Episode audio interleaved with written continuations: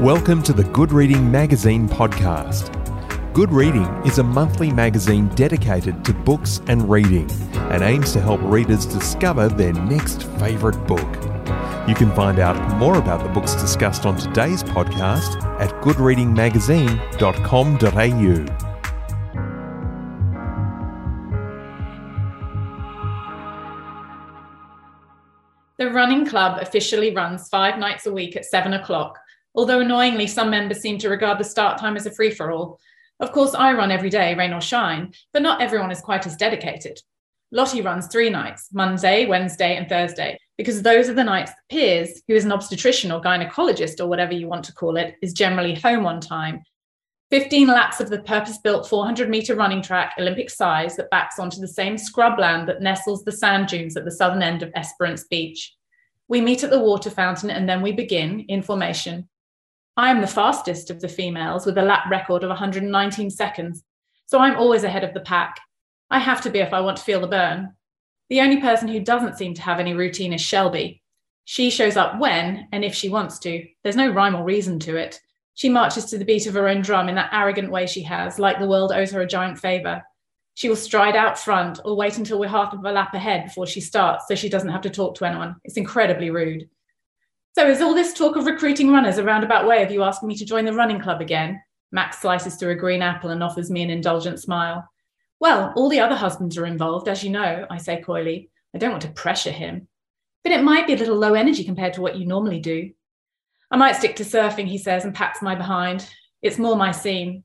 What's more Max's scene is keeping to himself. He finds the husband and wife cliques of Esperance a little too much to bear. We see them for drinks. I don't want to work out with them too, he says.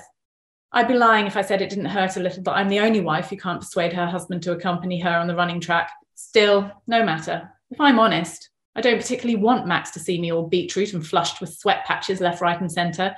It's not exactly sexy, is it? Hello and welcome to the Good Reading Podcast.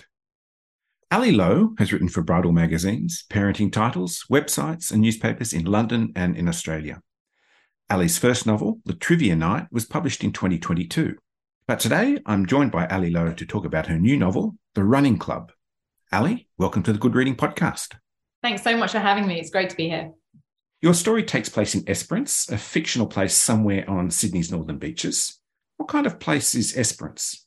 It's kind of like the northern beaches on steroids, as it were. So a place that's very sort of insular. We call the northern beaches the Insular Peninsula, as you might know. It's kind of a place like that that's very sort of everyone knows each other's business. You know, you can't walk down the street without bumping into someone you know. But with Esperance, it's a perfect suburb. So it's a little like kind of Desperate Housewives or Stepford.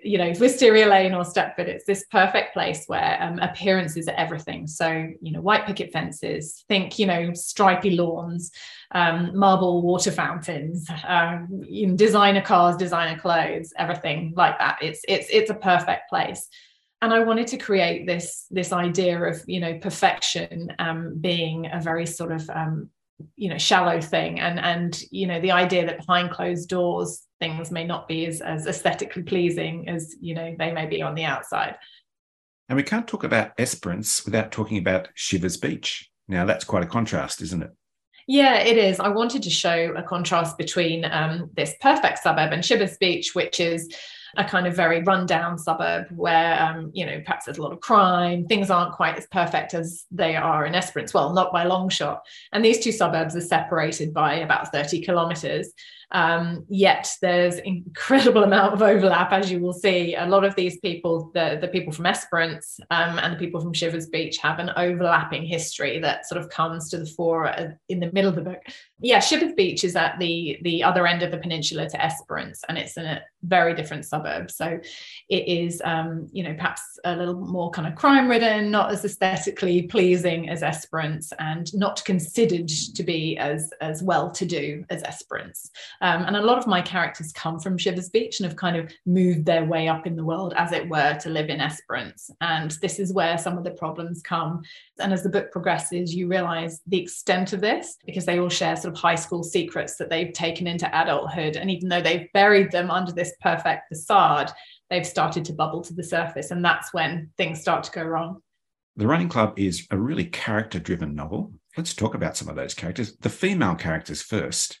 Well, they're all very different. I mean, in terms of their sort of obsession with appearance and everything being perfect, they're very similar. But really what makes them tick is incredibly different. We have Carol, who is sort of the queen bee of the Running Club. So she set up the Running Club. And Carol is she's obsessed with money. And she's very much in love with her husband, Max. And, you know, they have daughters at a very posh private school, and everything is very perfect for Carol. And Carol is not a very likable character. So she is the one that actually I had the most fun writing, because she's so awful to everyone and she's so rude. But I just love getting into her head. But the thing with Carol is that she is actually deep down, and as the book progresses, you realize that, you know, Carol's got some redeeming characteristics, and she's not just this awful, flawed person that you may think at the beginning of the book. But she drives the Running Club, and she brings these women together. And the other women are her best friend, Lottie, and Lottie's twin sister, Shelby. And much of the action of the book centers around the relationship between the other women and Shelby, who is the kind of slightly offbeat, slightly different to the mold of Esperance, twin sister of Lottie. I read something quite interesting about Lottie and Shelby, the twins who only have their umbilical cord in common. They do. And also they were born on separate days. So Shelby was born first on a Tuesday night, and then came Lottie on a Wednesday. And if you remember the old poem, I think it was, you know, the Monday's child is fair of face, Tuesday's child is full of grace, and Wednesday's child is full of woe. And I kind of wanted to play on this idea that Lottie was full of woe, because Lottie is the twin who has lots of insecurities. She's a Stepford wife. She worries about looking after her husband. She worries about everything. But Shelby is, you know, the better looking of the twins. She's the more confident. She's Tuesday's child. She's full of grace, but she's full of pizzazz and energy. And I wanted to have this kind of juxtaposition between these two twins and how their relationship kind of falters because of this. And then, of course, there's Freya and Marilla. Freya is a friend of Lottie's and Carol's. She's sort of somewhere in between. And she comes into the story because she is linked to Lottie through high school, but also linked to Carol through school. So she leaves Lottie's high school at some point because her dad gets a better job, and she goes to Carol's high school. So she's linked to the two places, Esperance and Shivers Beach, and she's linked to the two women. And she is kind of like the best friend to both of them. And she also has a flawed relationship with Shelby. And then Marilla is the one who was always in the background at high school, who kind of is the aspiring Esperance personality. She wants to be like the other women, yet she sort of despises them in a way because of how, you know, image obsessed they are. And there's this kind of strange combination of wanting to be it, but kind of passionately hating it as well. But really the idea of wanting to be part of that group is the most overpowering aspect to her personality. And of course, your book moves from the present into the past. And I guess it's the difference between those two moments in time. That's where some of the resentments bubble up to the surface. Absolutely. I think, you know, all of us would remember high school incidents that have left us, you know, with bad memories or whatever, or may have impacted us slightly. But these women do, and they carry them into their adult life. And so as the book progresses, you do realise that these things that have happened to them in high school have impacted their modern lives, and perhaps some of the relationships they have that have caused insecurity in their modern life.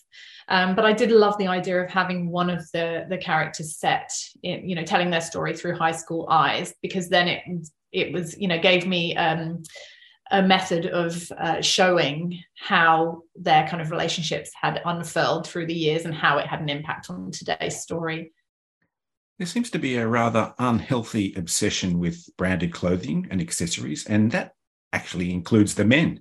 They seem to be mainly engaged as manual labour, or perhaps even manual lovers. Tell me about the men. The men. Yes, well, in particular, Max is probably the main. Max and Piers are the two main male characters in the book, and Max is very his money is everything to Max, and he is Carol's husband, so that's no surprise really, and money makes their world go round.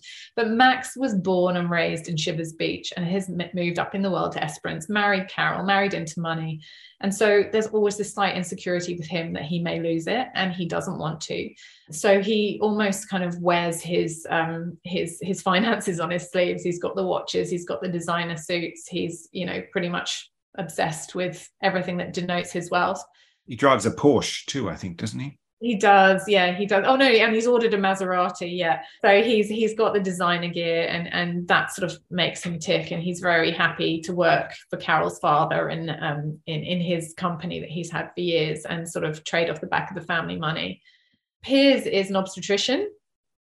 Piers comes from old money, so but he's very good friends with Max. So all these people have kind of united by their love of money and their love of the finer things in life, but yet they all have very different backgrounds. And like I said earlier, these all, you know, they kind of come to the fore, these differences between them that cause this kind of ultimate kind of crescendo that ends up in a body being discovered somewhere on the running track or behind the running track.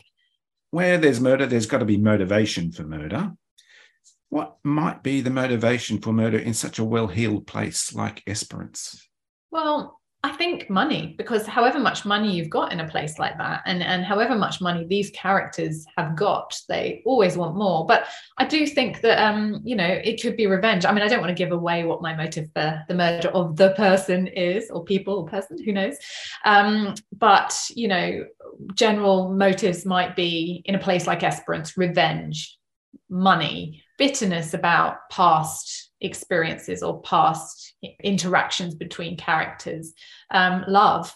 You know, those would be my three sort of suggestions as to why someone in Esperance might want to bump someone off. Is it the case of enough money is never enough? I think so. I think it is in Esperance. I mean, particularly with Max and Carol, you know, it's leading the good life, but kind of wanting to fill up that pot as much as you can, and not just for their own personal reasons, but for the way it makes them look.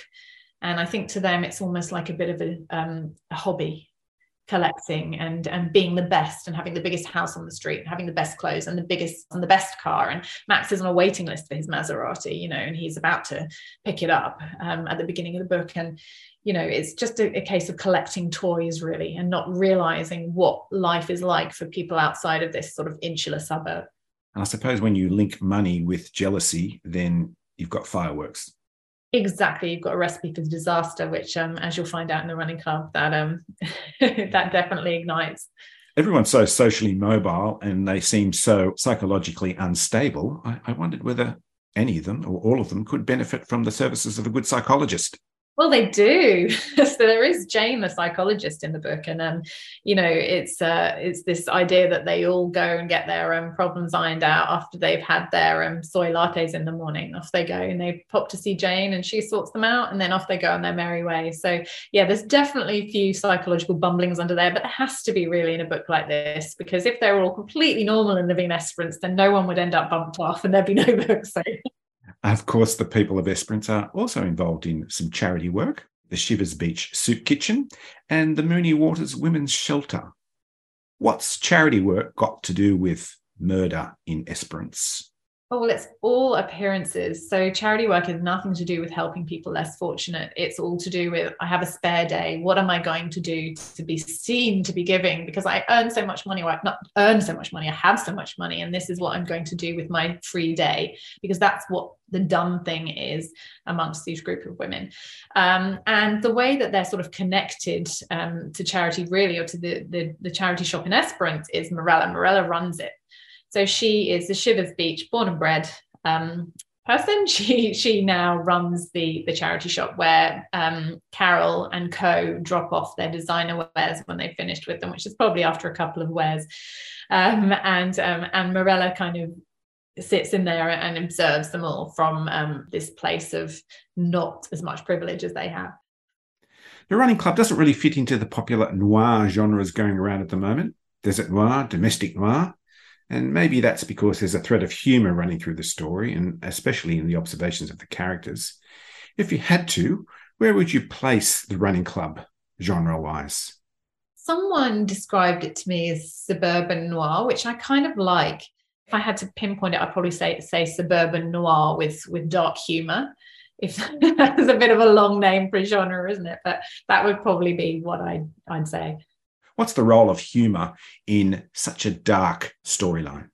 Well, for me, I think it's providing light relief, and I think that's really important. And I think I'm quite a sort of light-hearted person. I love to read thrillers, and I love to watch, true crime podcasts, listen to true crime podcasts and watch true crime stuff on TV. But I'm still quite a light person in my everyday life. And if I am watching something, reading something, I really love to laugh. Like, I love Jessica Detman's books, for example, because she's just, she'll have quite a serious story of like family angst, but then she will thread it with so much humour that just makes you laugh. And I really love that. And I wanted that to be a big theme of The Running Club. So you're kind of going along this sort of suburban noir or domestic noir, or however you want to categorize it, route, but you stumble across something that's quite funny. And I have a scene where there's a funeral at in The Running Club, and I really wanted that to be quite light and a bit silly, just so the reader who's going on this journey, who after a murder, then kind of goes into something that's a little bit like, oh, so I can breathe. So you're not like spiked adrenaline the whole way through the book. So you kind of get to a point where you're actually like, oh, that's quite funny. And, it's not horrendously depressing kind of thing.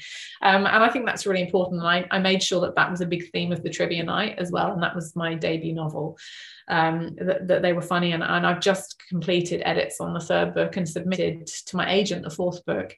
And in both of those, I've made sure that humour is a big thing. My final question is really about movie options. And as I understand it, The Trivia Night's been optioned by a Hollywood film studio. In your dreams, who would you cast in the major roles of The Running Club? Oh, well, actually, it's funny you should say that, because I did have stuck to my wall pictures of people who I wanted to play various roles, just as kind of mood board when I was writing the novel. And I can't actually remember all of them, but I remember I had Sarah Snook, who's in Succession, Australian actress. And she just plays the best kind of sort of lovable villain. And I thought she would be amazing for Carol, because Carol's not necessarily a villain at the front of the book. She's just a bit unlikable, but Sarah just plays that, role so very well. So she was one of them. And then I was just, Hemsworth would just be incredible, wouldn't it? He'd fit right in, I'm sure. Oh, I think so. I think he'd be a fantastic Max, actually, don't you? Ali, thank you for joining me on the Good Reading Podcast. Thank you so much, Greg. It's great to be here. I've been talking to Ali Lowe about her new book, The Running Club. It's published by Hodder and Stoughton, and you can find it at goodreadingmagazine.com.au. My name's Greg Dobbs, and thanks for listening. Subscribe to Good Reading print and online magazine at goodreadingmagazine.com.au.